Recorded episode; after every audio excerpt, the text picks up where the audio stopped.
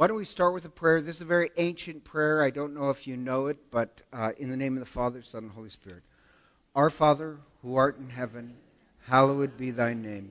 Thy kingdom come, thy will be done, on earth as it is in heaven. Give us this day our daily bread, and forgive us our trespasses.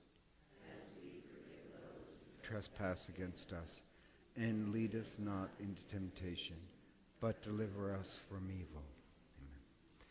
So, well, welcome to the uh, New Exploring Catholicism class. This is going to be on the history of the church. Um, it's kind of an introduction, but I have to admit, I'm going to put more weight on the early church because later in the Middle Ages, when there's an argument, I'll say, Remember when I said blah, blah, blah, blah, blah.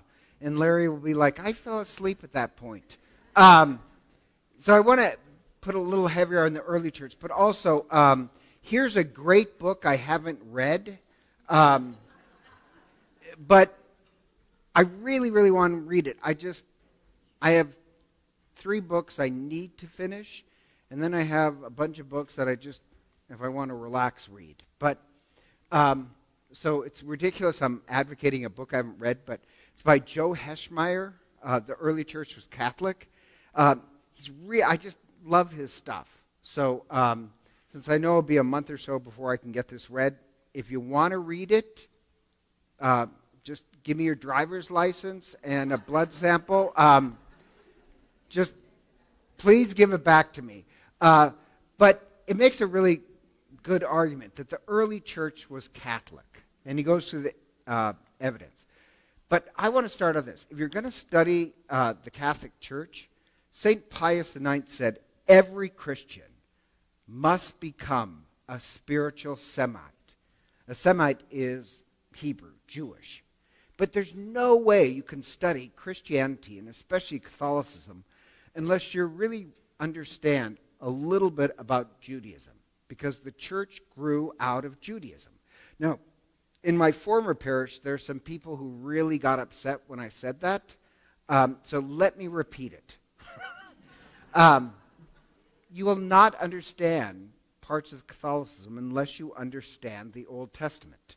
Because um, the history of Christianity is firmly rooted in Hebrew scriptures, the Old Testament. Um, and so uh, many people suppose that Christ, um, sorry, Christians disagree that Christianity was born from Judaism, but it was. So let's just start a little bit with Judaism. You have the, these prophecies of the coming of Christ, thousands of prophecy. What would happen when Christ arrived? Um, now, there's prophecies that when the Christ comes, something new will happen.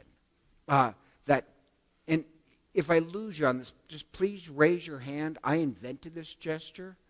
Um, but the Christ would be a new Moses. The Christ would be a new, new Moses that led the people uh, to a new promised land, that gave us a new Passover meal, that established a new temple, uh, a new priesthood, all the things that Moses did. And that Christ would be a new David, a king that would restart the Davidic kingdom.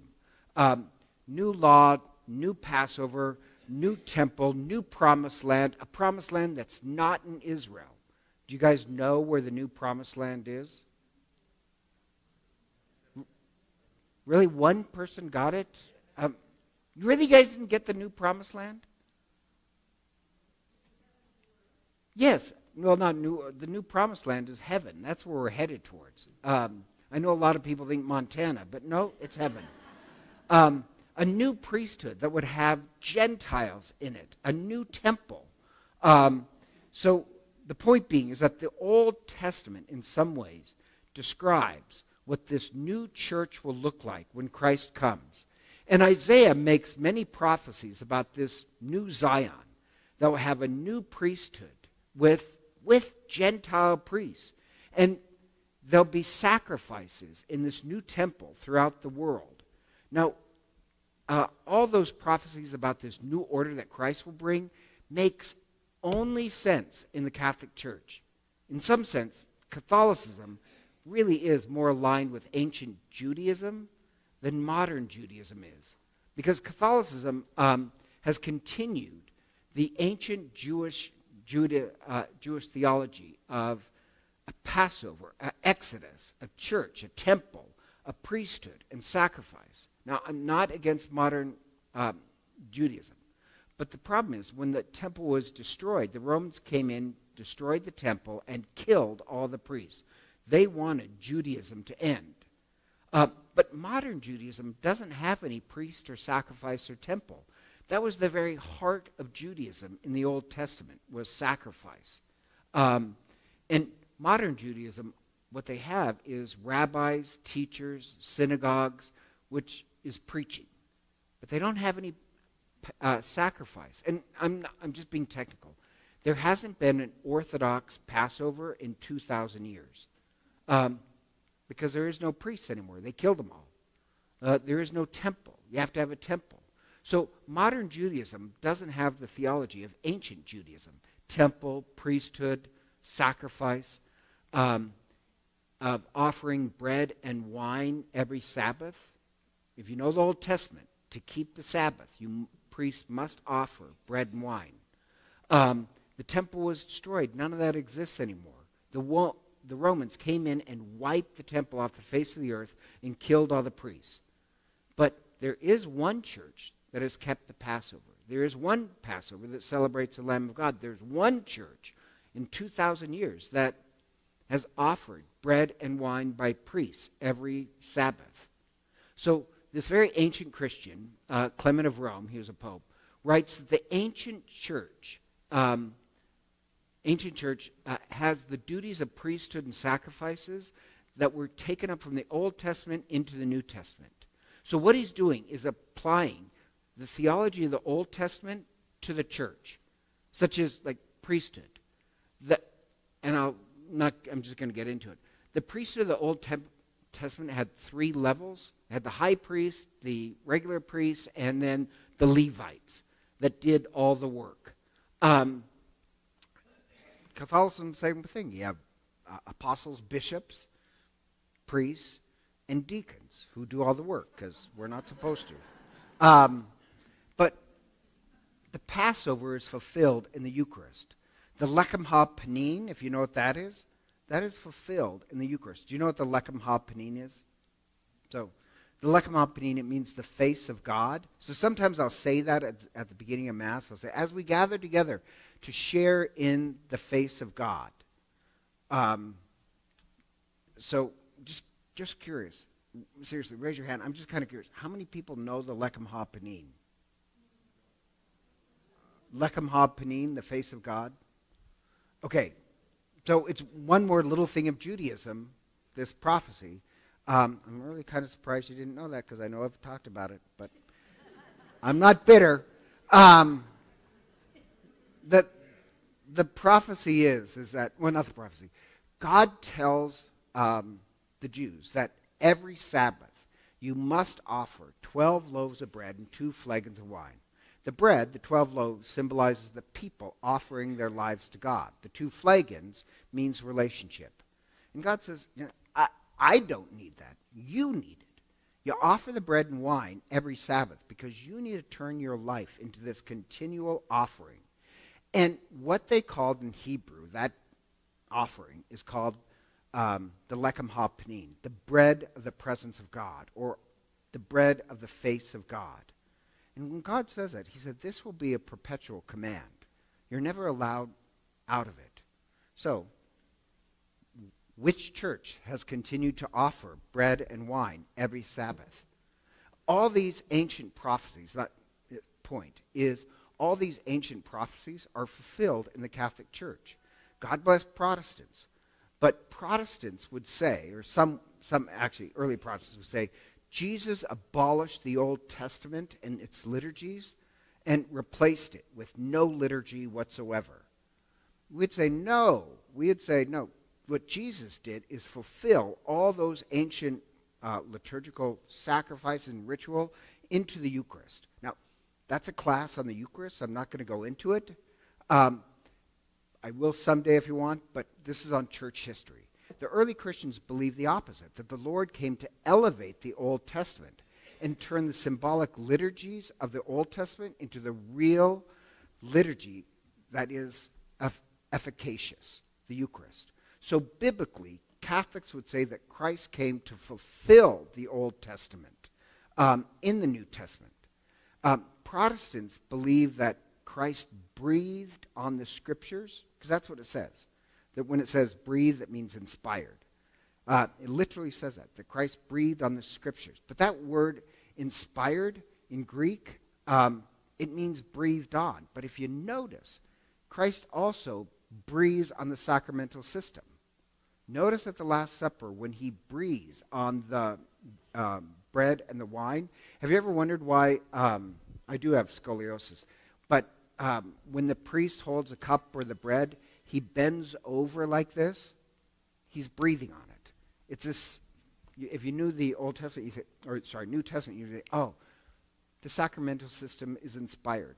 When he's resurrected, what does he do to the 12 apostles? He breathes on them. Then it says he sent them their spirit. So, yeah, we would say not only is Scripture breathed on, inspired, but so is the sacramental system and the leaders. Evangelicals preach the Old Testament and all its symbolic prophecies were simply abolished. Early Christians never saw it that way. They saw that it was all fulfilled in a church um, they would see that Christ fulfilled the Old, the Old Testament in the New Testament. So in the book of Acts, you see these parallel, parallelisms drawn between the Old Testament and New Testament church, such as um, in Acts, being received into Christ is being received into the church. Um, that's baptism. So if you become Catholic, sorry, if you become Jewish, you, you're technically in the Old Testament, you're not born Jewish. You have to be inserted in a previous relationship that existed between God and the people. Same with the Catholic Church. Um, early church would say, oh, you're not born Catholic. You're inserted into this relationship that existed long before you.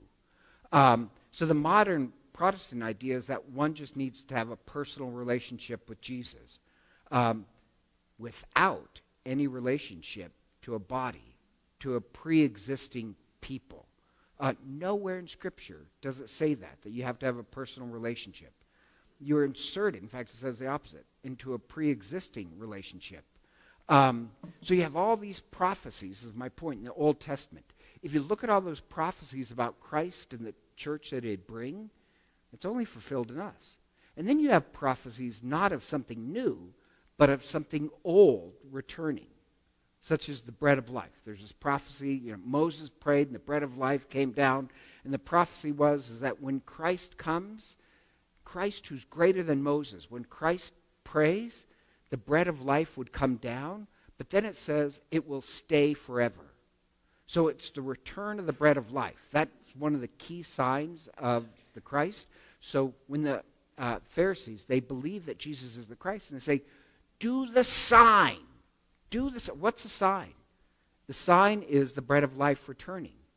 The other one, when the Christ comes, the Garden of Eden would return. We'd be welcomed back into the Garden of Eden and would become one family. We'd say, yes, in heaven is heaven is the Garden of Eden. And we do become one family again, not, you know, all different sects. So you have prophecies of the new, prophecies of the return, prophecies of fulfillment. Um, fulfillment are, is um, God promised Abraham to one day send the Lamb of God, not a Lamb of God, but the Lamb of God. There's also a prophecy of fulfillment that when Christ comes, he will marry his people.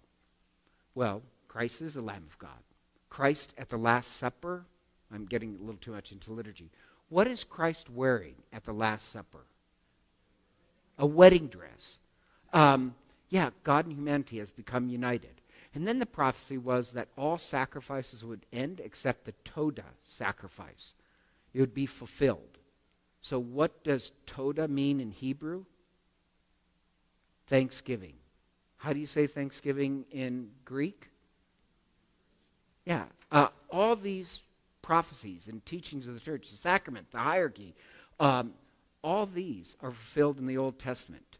Um, anyhow, um, I do like the fact that uh, Christianity is the only religion, uh, the wedding feast of the Lamb of God, only religion that God marries us. It speaks about this new church. So, like, I don't think you can study the history of the church without realizing that the early church, what they saw, that, wow, Christ is fulfilling all these Old Testament. Now, if we simply gave the New Testament to somebody who's never heard of Christianity, um, they would never have guessed that thousands of years ago uh, you'd have cardinals and cassocks and all that stuff, right? Because guess when that was added? In the Middle Ages. Does that make any sense? So, like, I just want to establish this that to me, there's an importance of this fulfillment of the Old Testament in the early church, that the early church fulfill, fulfills all that. So, like, if somebody says, well, how come you're not wearing a cassock? Well, because I don't live in the 17th century. D- like, that's when that started. Does that make sense? What I will continue is what was prophesied and what was fulfilled uh, in the presence of the early apostles. Um, so that's the new church. But you can see the things that Christ wanted in the new church. Um, you can see that. Uh, a new Israel, the prophecy is a new new Israel that would include Gentiles, um, sacraments, the bread of life coming back, wine, bread and wine being offered, a priesthood. Christ actually starts a hierarchical structure. Um, a church that offers, according to the prophecy, sacrifices from the rising of the sun to its setting all over the world.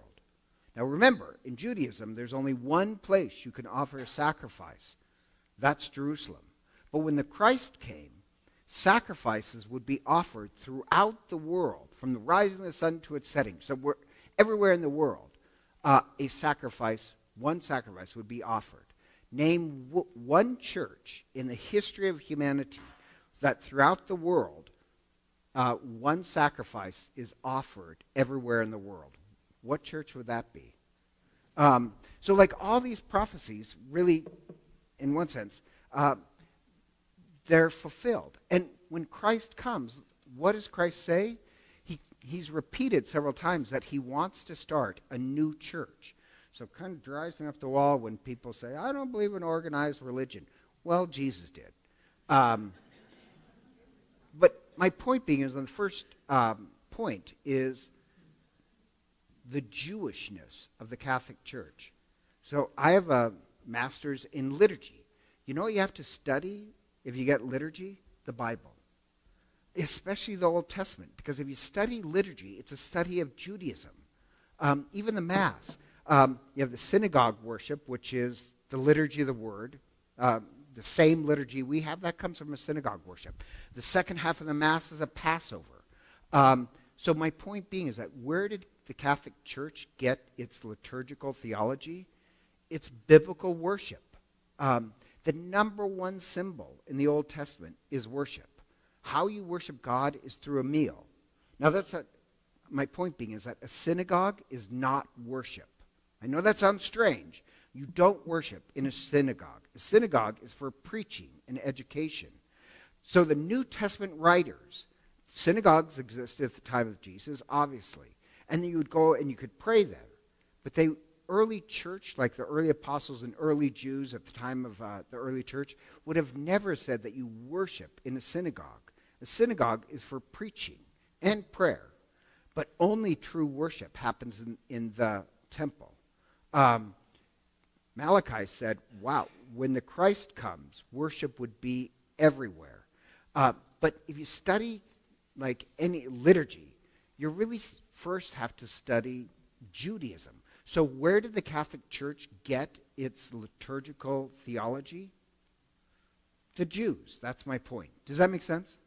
Um, when to celebrate the Eucharist? Now, obviously, there's not completely, right? There's a break, such as when to celebrate the Eucharist. The Sabbath is actually not Sunday.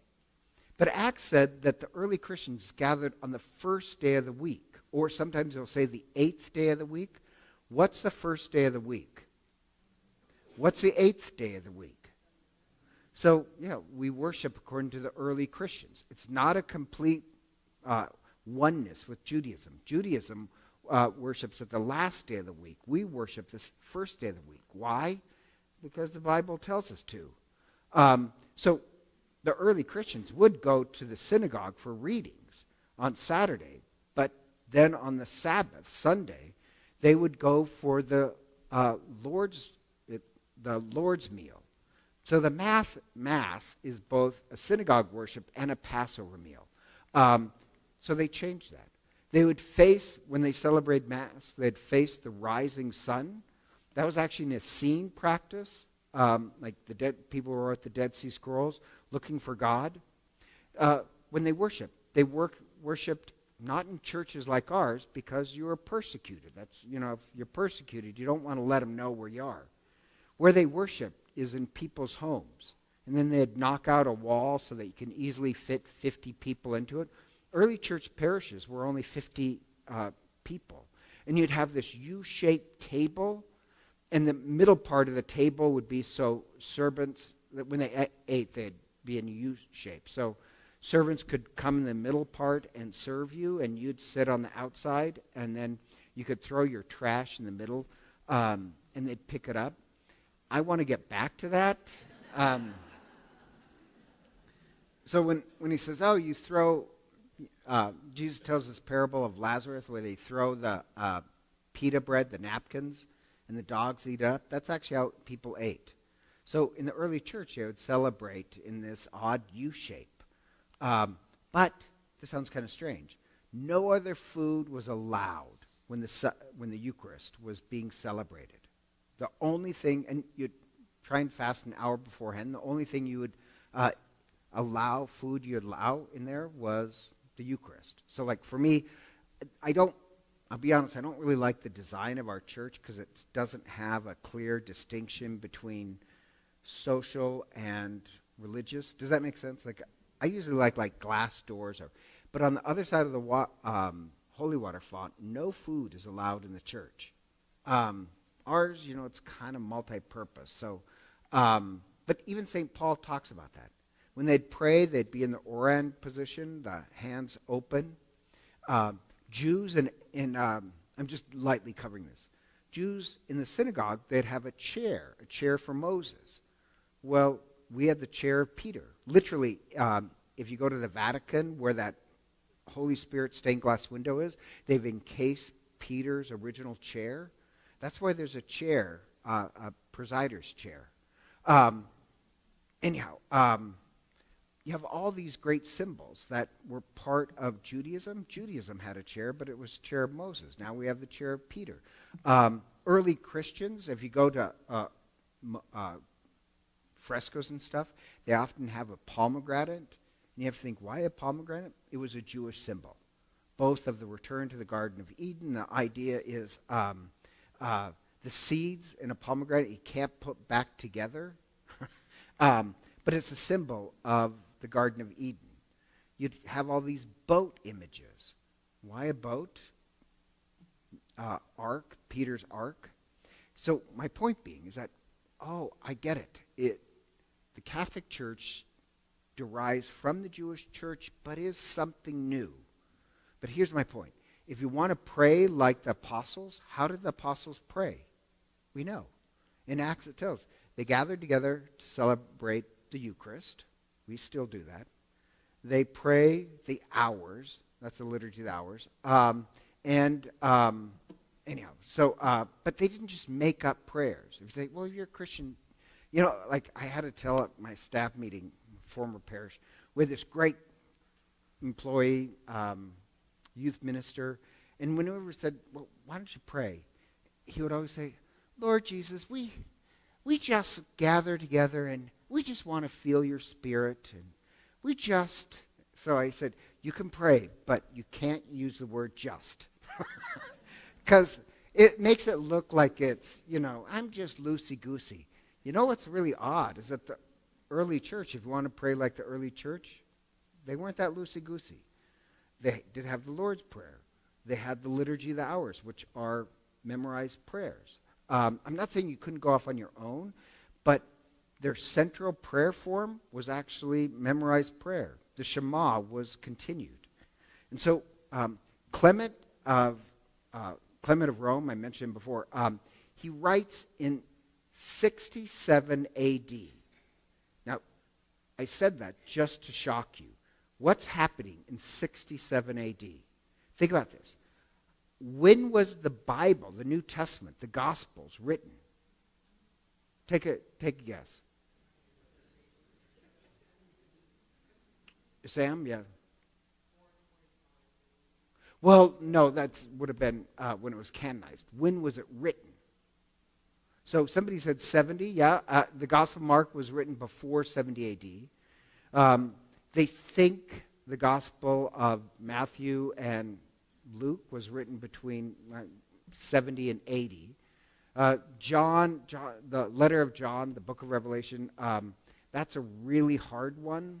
Uh, some say 100. I like it earlier than that.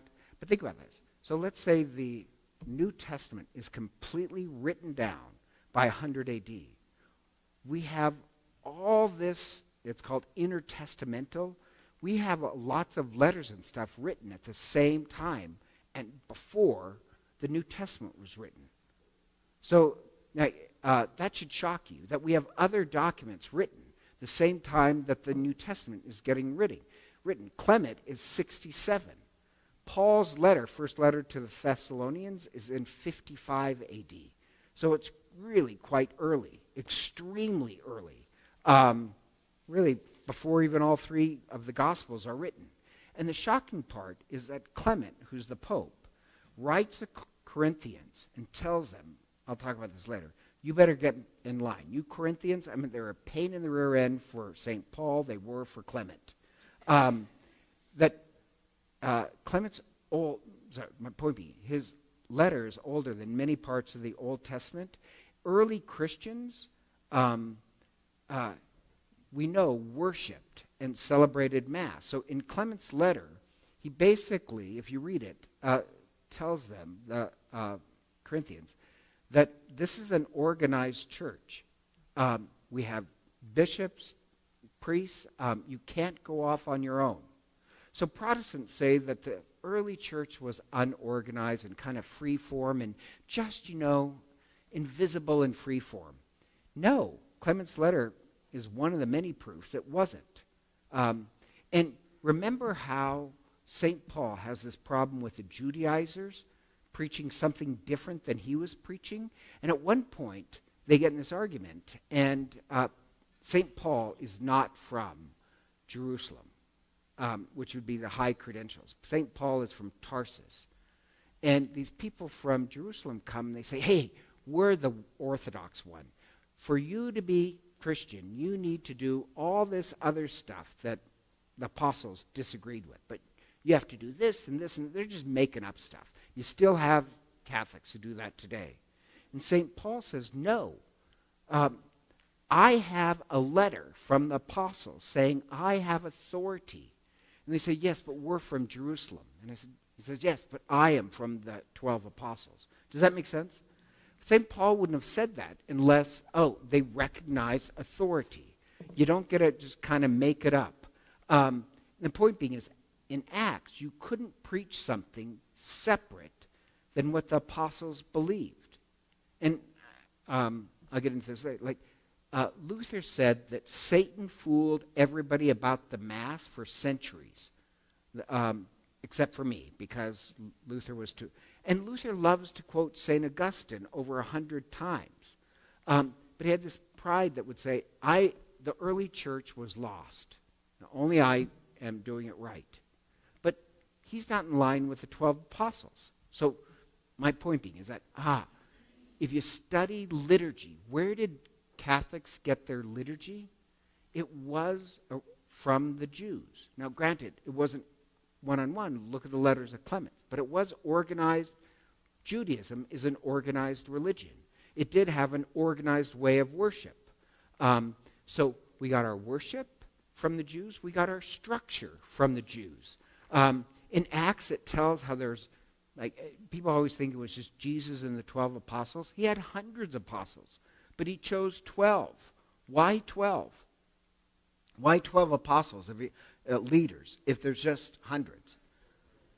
12, it's always 12. 12 always means the people of God. There's always 12. There's 12 tribes of the leaders. There's 12 governors in the kingdom of David.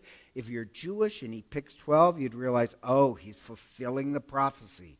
The kingdom is returning. Now, there was obviously more than just a couple hundred. At Pentecost, he gets 3,000. He preaches such a great homily on Pentecost. 3,000 people want to be baptized that day.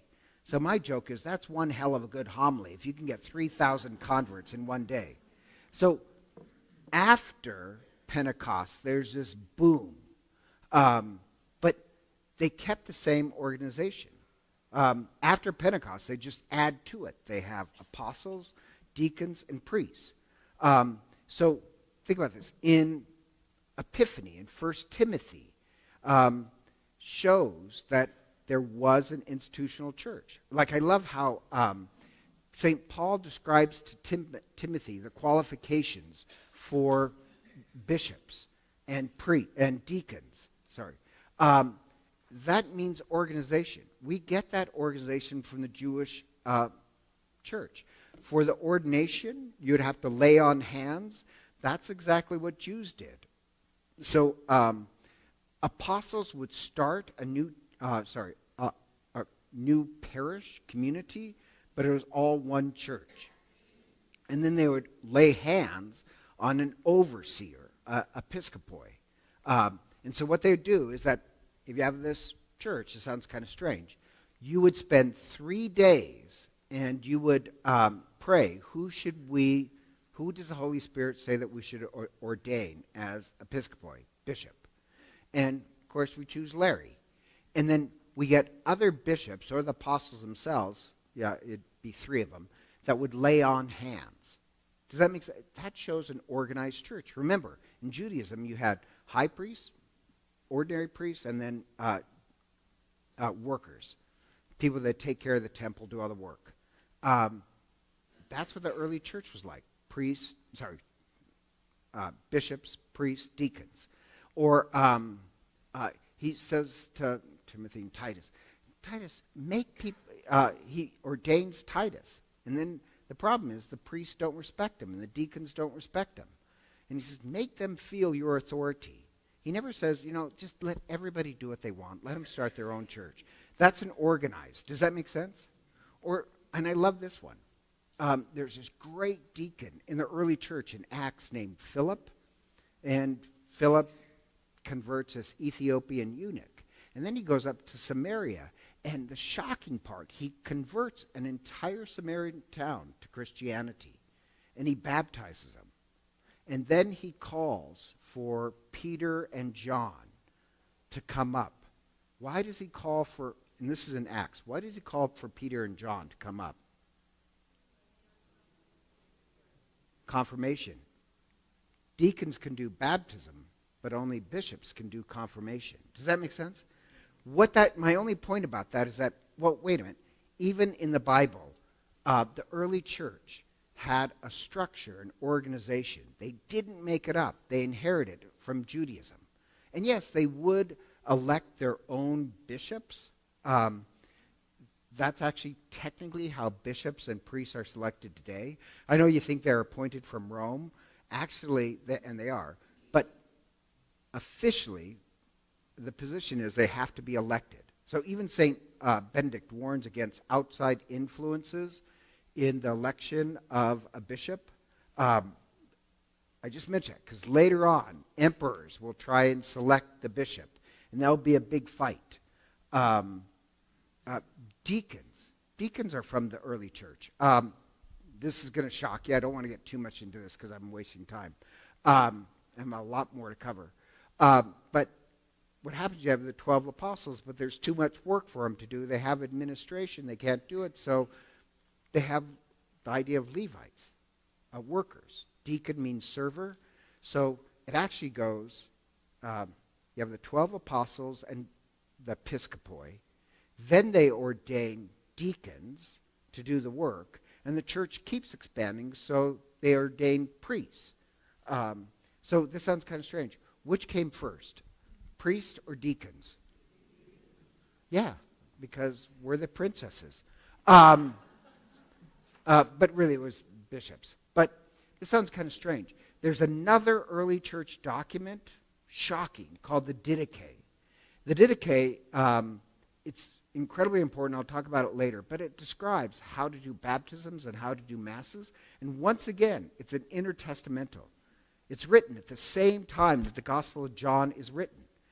My whole point is the way the structure of the church, it's not like made up centuries later. The structure of the church was there before the New Testament was even finalized. And one more structural thing the idea of a council. Um, so the problem is there's this big controversy in the early church. This is an Acts that Peter and especially Peter and Paul have welcomed Gentiles into the church. And Jews didn't like Gentiles. So that was a controversy. Um, and so the controversy is well, they're, they're going to become part of the church. Should we make them uh, be circumcised and follow kosher laws and all that other stuff? Um, what about all that? So there's this huge fight. They gather together in a council. Um, and Peter and Paul have kind of a disagreement. Paul, you know, Peter is a little bit of a his name is Rock, but he's pretty flip floppy. Um, but the council comes up uh, and dec- makes a decree that ah, we Gentiles don't have to be circumcised or keep kosher. So this sounds kind of strange.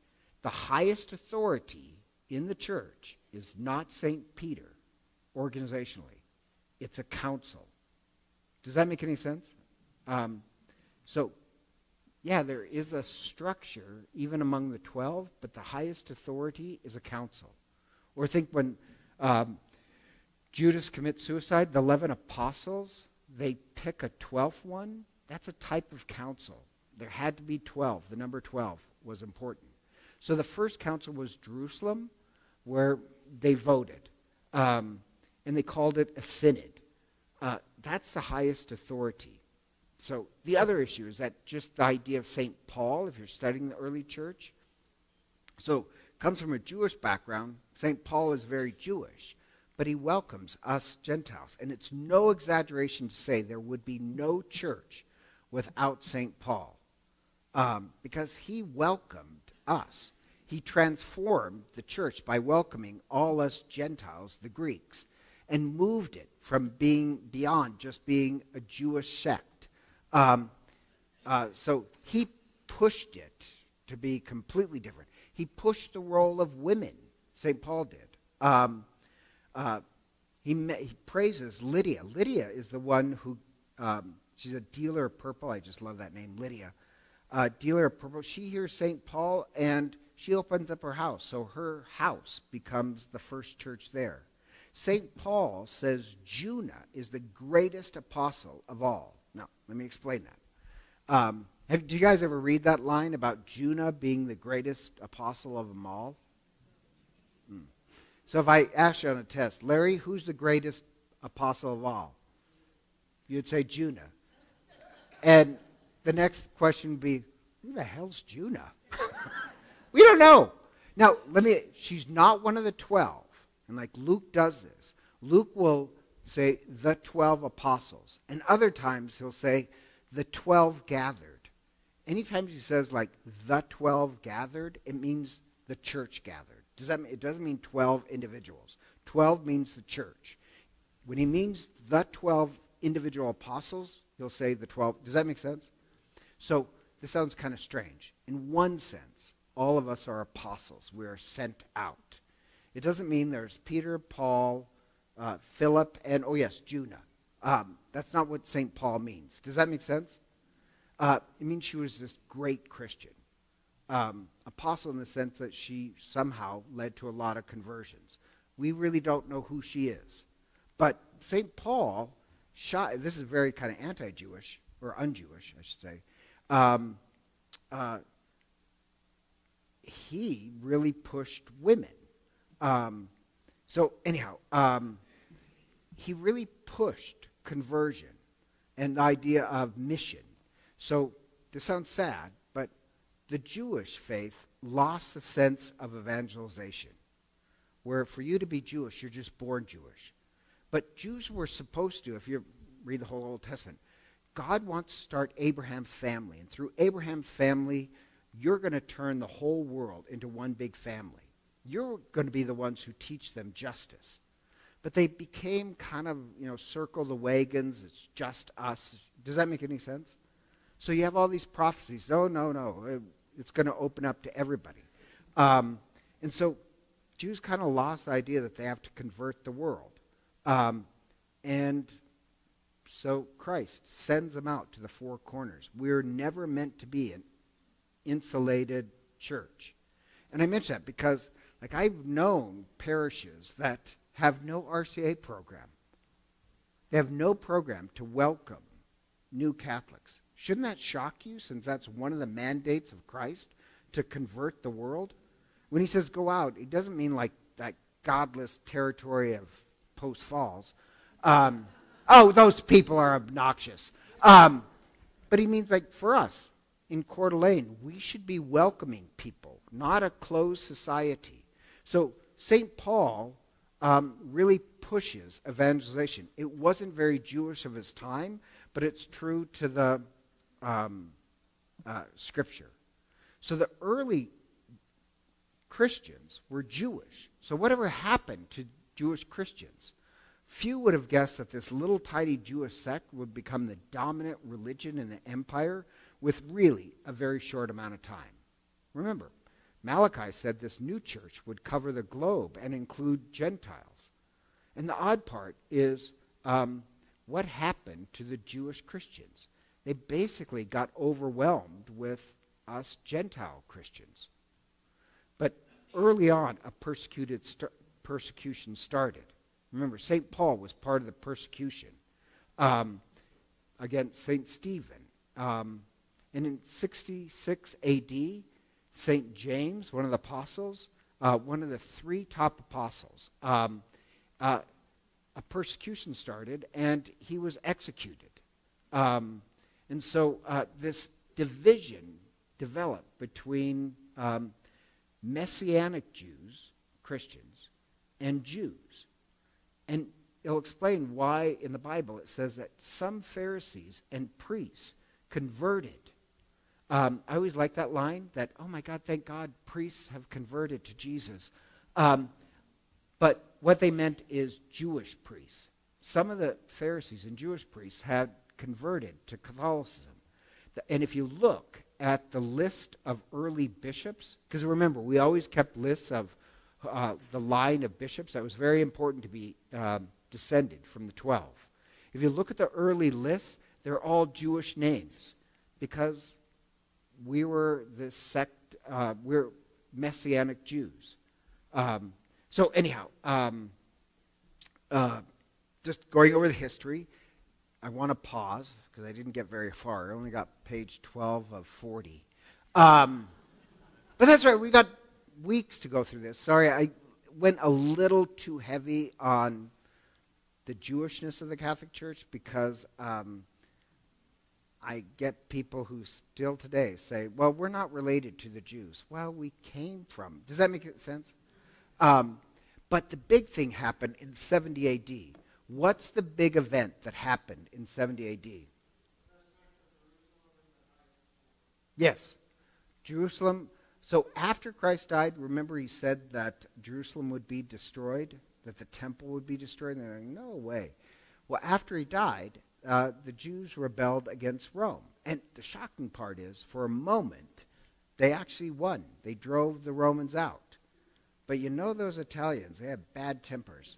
Um, they came back with greater force, and it was horrific. They starved them out, they slaughtered everybody. Um, they destroyed every, leveled Jerusalem.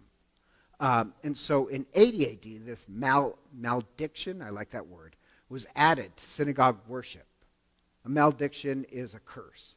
Um, for the apostates, let there be no hope. Or you have to. So when Rome is coming back to take their revenge on um, Jerusalem, this call goes out for all Jews to come and defend Jerusalem. But Jesus said Jerusalem would be destroyed. They were supposed to go to the four corners of the earth. So the Christians left Jerusalem. No, we're not supposed to stay in Jerusalem. So Jerusalem was destroyed, and at that point in 80, this malediction at synagogue worships was added. Um, for the, the, the apostates are, are us. For the apostates, let there be no hope, and uprooted in the kingdom of arrogance, and speedily in our day. May the Nazarenes and the sectarian perish as in a moment. Let them be blotted out of the book of life. Um, and then in 135 AD, in this council of Pharisees, um, uh, that's actually when we were condemned. So it's at the council of Jaffa that it was declared that it was cursed to be a Christian. Um, so the point being is that after 70 AD, you have this complete split between Christianity and Judaism. Does that make sense? Um, so that's actually the complete split. Um, but Jerusalem had been wiped off the face of the earth. So just explain this. Remember, if I say, if I ask you, where's the mother church of the Catholic Church? Not Rome. Think historically. Jerusalem. That's where Christ died. Does that make sense? But okay, so what do you do if Jerusalem is destroyed? How do you know who's pope?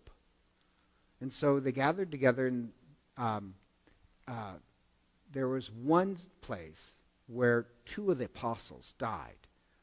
Uh, Peter and Paul both died in what city? So after that, whoever is named Bishop of Rome um, is Pope, is succeeds Peter. Does that make sense? That's why like that should shock you because when people say well you know rome is the mother church of the catholic church no actually it's jerusalem. And what would happen if rome gets hit by a nuclear bomb? What would happen? Bishops would gather together and they'd vote okay where's the new rome? And you know they would choose Coeur d'Alene. Um, but the structure uh, script uh, even scripture think about this where did Scripture come from? The Catholic Church. So if somebody ever holds up in the Bible and says, I just believe in the Bible, well, who told you that's sacred? You, you know what I mean? Like, the Catholic Church is the one that wrote it. Um, the Catholic Church is the one who said it's holy. Um, so remember, there's all these other documents at the time of the early church. Uh, like they wanted to put the letter of Clement because it's quite old in the Bible. Why didn't they put the some people wonder why didn't they put the letter of Clement into the, into the New Testament? It had to be read at liturgy, at the Eucharist. Does that make sense? And so, go ahead. You had a question.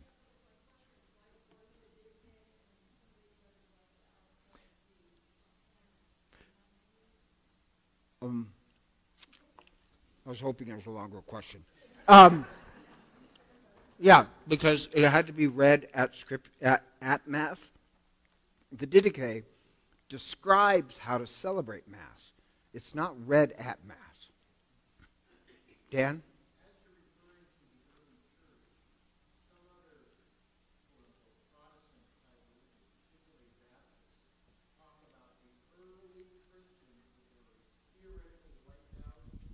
Yeah, can I can I handle that question next time? Because that works really well with a persecution, and um, that's a great question. Love it. Don't forget that, Dan. Ask your wife to remind you because I really don't trust your memory. Um, but the point being is that, um, uh, uh, like the Didache, written in about 70 AD, um, it celebrates, it gives great advice. And you know the really shocking part, if you read the Didache, as old as it, as it is, as old as the New Testament, the surprising part is that it's not surprising if you read the Didache without knowing that it was a Didache, you'd say, well, this just describes Mass. Like, you wouldn't be shocked about any of it. Um, it has some very Jewish prayers in it, but you'd realize, well, this is just a description of what we're doing, except for the glory. The glory was added in the Middle Ages. If you didn't notice the glory was missing, you wouldn't recognize really much different.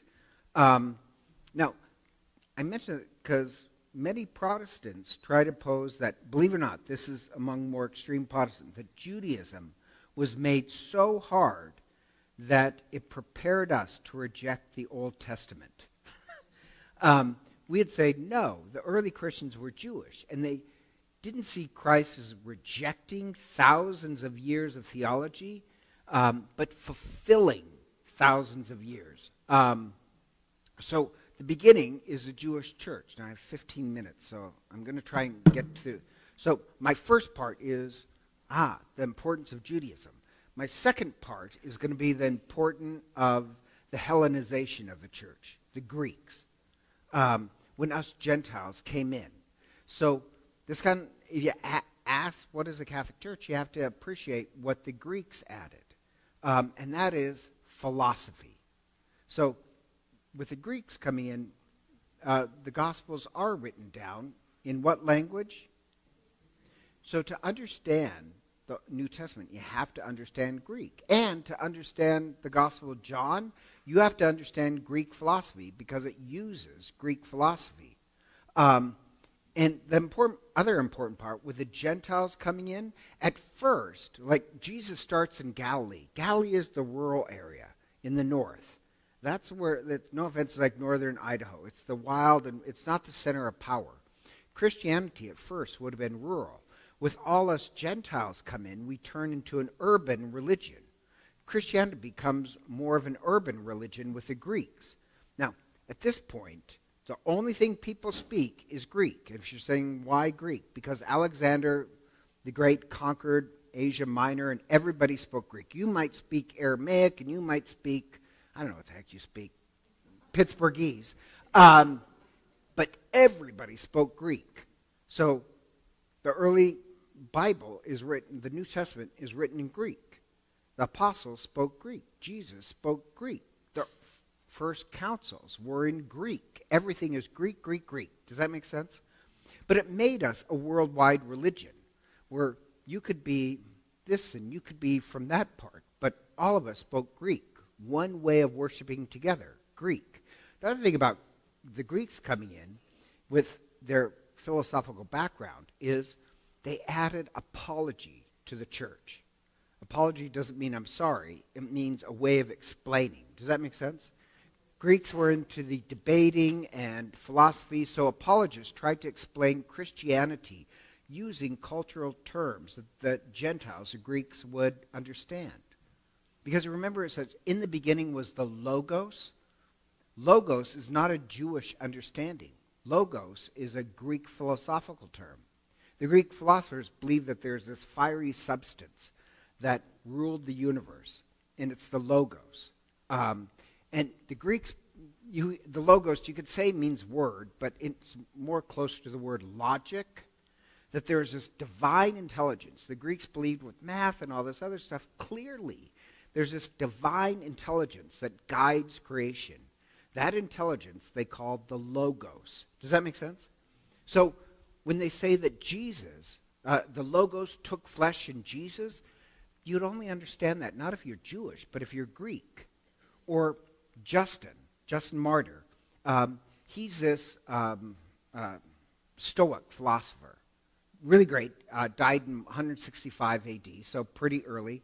And he used Plat- uh, Plato, Platonic metaphysics, to um, show, uh, explain Catholic liturgy to the Greeks. And he claimed that Aristotle and Socrates, they were Christians before Christ. That what the Greek philosophers were really searching for was really Christ.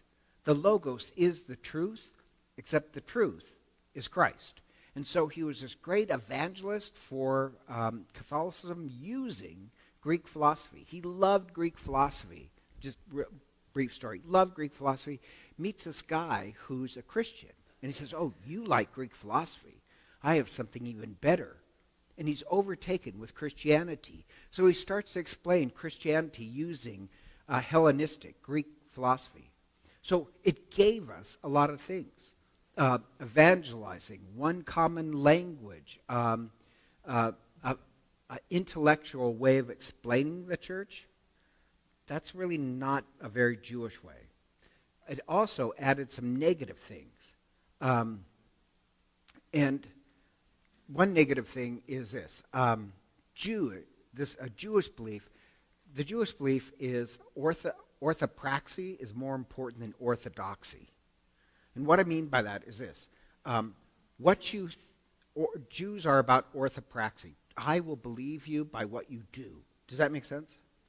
Greeks are more orthodoxy, uh, more in their head about right belief. Does that make sense? So, with the Greeks coming in, there's more emphasis on um, what you think, how you think, what you say. Does that make sense? Um, I, I'm getting a strange look from you. It's kind of scary. Did I lose you on that? Because a lot of people, they might have a degree in theology, but they don't love very well. That's a down point. That now you can be excellent at theology, but not good at practicing it. Um, does that make any so? That's a slight cost that we got with uh, Gentiles, uh, Greeks. Um, also, Greeks were hostile to women. You think the Arabs are mean to women? You know who taught them that? The Greeks. Um, so you had this problem. Um, I said Greeks could be very hostile towards women. Um, and yet, if you look in the church, early church, women were a big, big part of it. Uh, ancient crit- critics of Christianity said it was a religion mostly of women and children, because most women really did. Um, if you look at the perse- list of persecutions, guess most of the people who were persecuted, guess who they were? And you can't really blame because Christ really elevated women. And I know this sounds kind of strange. I'm just a little. Christ revolutionized marriage. Because before Christianity, marriage was just a contract you would enter into and out of. Does that make sense? Even among the Jews, and Jews had a high respect towards women compared to Romans and Greeks. But um, like even in Judaism, you could divorce your wife for what you know, whatever reason you want, and upgrade to a younger model. So um, Jesus basically says, no, it was never meant to be that way from the beginning of creation. Um, you're enter, in, supposed to enter into it, into a lifelong union, you know, self sacrifice. And the apostles are so shocked by that. They said, well, who can do that? but now, like, that's the big revolution. He raised women up. Um, and so, um, like, if you ever, it's overwhelming. If you ever study the early martyrs, virgin martyr, virgin martyr, virgin martyr. And when it says virgin martyr, it's not about sex. When it says virgin martyrs, what upset the Romans so much is um, if it was a contract, you marry who your family tells you to marry. Does that make because there's money and wealth involved in that? But early Christians, women had this sense of dignity that no, it's this promise of self-sacrifice. I can marry who I want to. The Romans weren't going to have that. And so they brutalized, humiliated these women who are caught as Christians because that silliness has to end. So they'd put them in brothels and rape them and um, burn them. Most of them were women. But even if you look at Jesus, the shocking part, if you read the Gospel of Luke, not only did the 12 apostles travel with Jesus, who else traveled with Jesus? And wow, they took care of him. Or in the letter of uh, St. Paul, you hear about Priscilla and Aquila. Well, that should shock you. St. Paul calls them co workers. He's making a woman his equal. Uh, and he says he owes them their life. And four out of the six times that they're mentioned in his writings, he writes the wife's name first. That would have been unacceptable in Roman custom you know the man should always be first. Um, that was a joke, sorry. But um, you understand what St. Paul is doing. He's pushing the boundaries of women. Um, and even John Chrysostom um, said uh, that um, uh, uh, she was greater than Apollo. So, um, you know, you, you have all these women. You have Phoebe, the deacon. And yes, if you read Acts, women in the early church were made deacons. There's never a, um, in the early church. There's never a woman priest in the early church, but Lydia had Eucharist in her house. Phoebe was a deacon. Um, uh, you had all these deacons. Um, uh, uh, St. Philip's uh, daughter um, was a deacon. Uh, Tertullian mentioned women who get their prophecy during the Eucharist. Um, there's this early church uh, fiction that had this very uh, uh, called the Shepherd of Hermas. It, also people wanted to be part of the Bible, but it wasn't. But it's this fix, fictitious story about the role of women being very, very high. Um, that would have been very shocking to many Romans and Greeks at the time, but that's what the early church did. So, just FYI, Pope Francis made some wrinkles today, saying, oh, he's open to having women deacon in the church again if the bishops are. I don't think the bishops are. Um, but um, that would be early church. So I'm come up on an hour, so I should end. But you see how the early church is rooted in Judaism, and the early church is also rooted in really the Greeks as well. Questions, objections? Confusion? Okay, anybody want to read this book? Which it's a great book. Okay, give it to that Sicilian grandmother back there.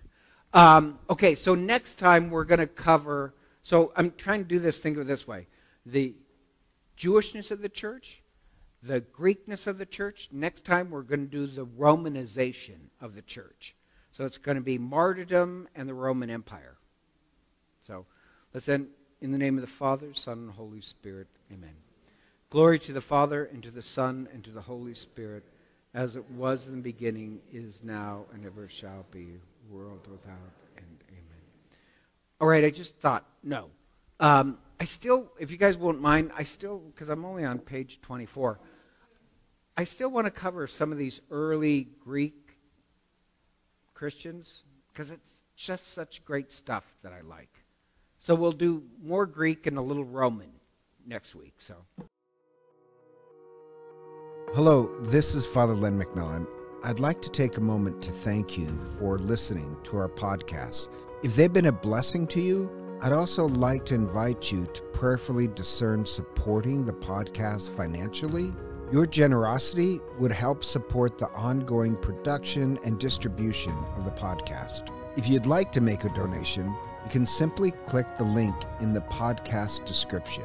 Be sure to tell us your donation is for the podcast in the comments section of the submission form. Again, thank you for your support as we seek to share the good news of the gospel.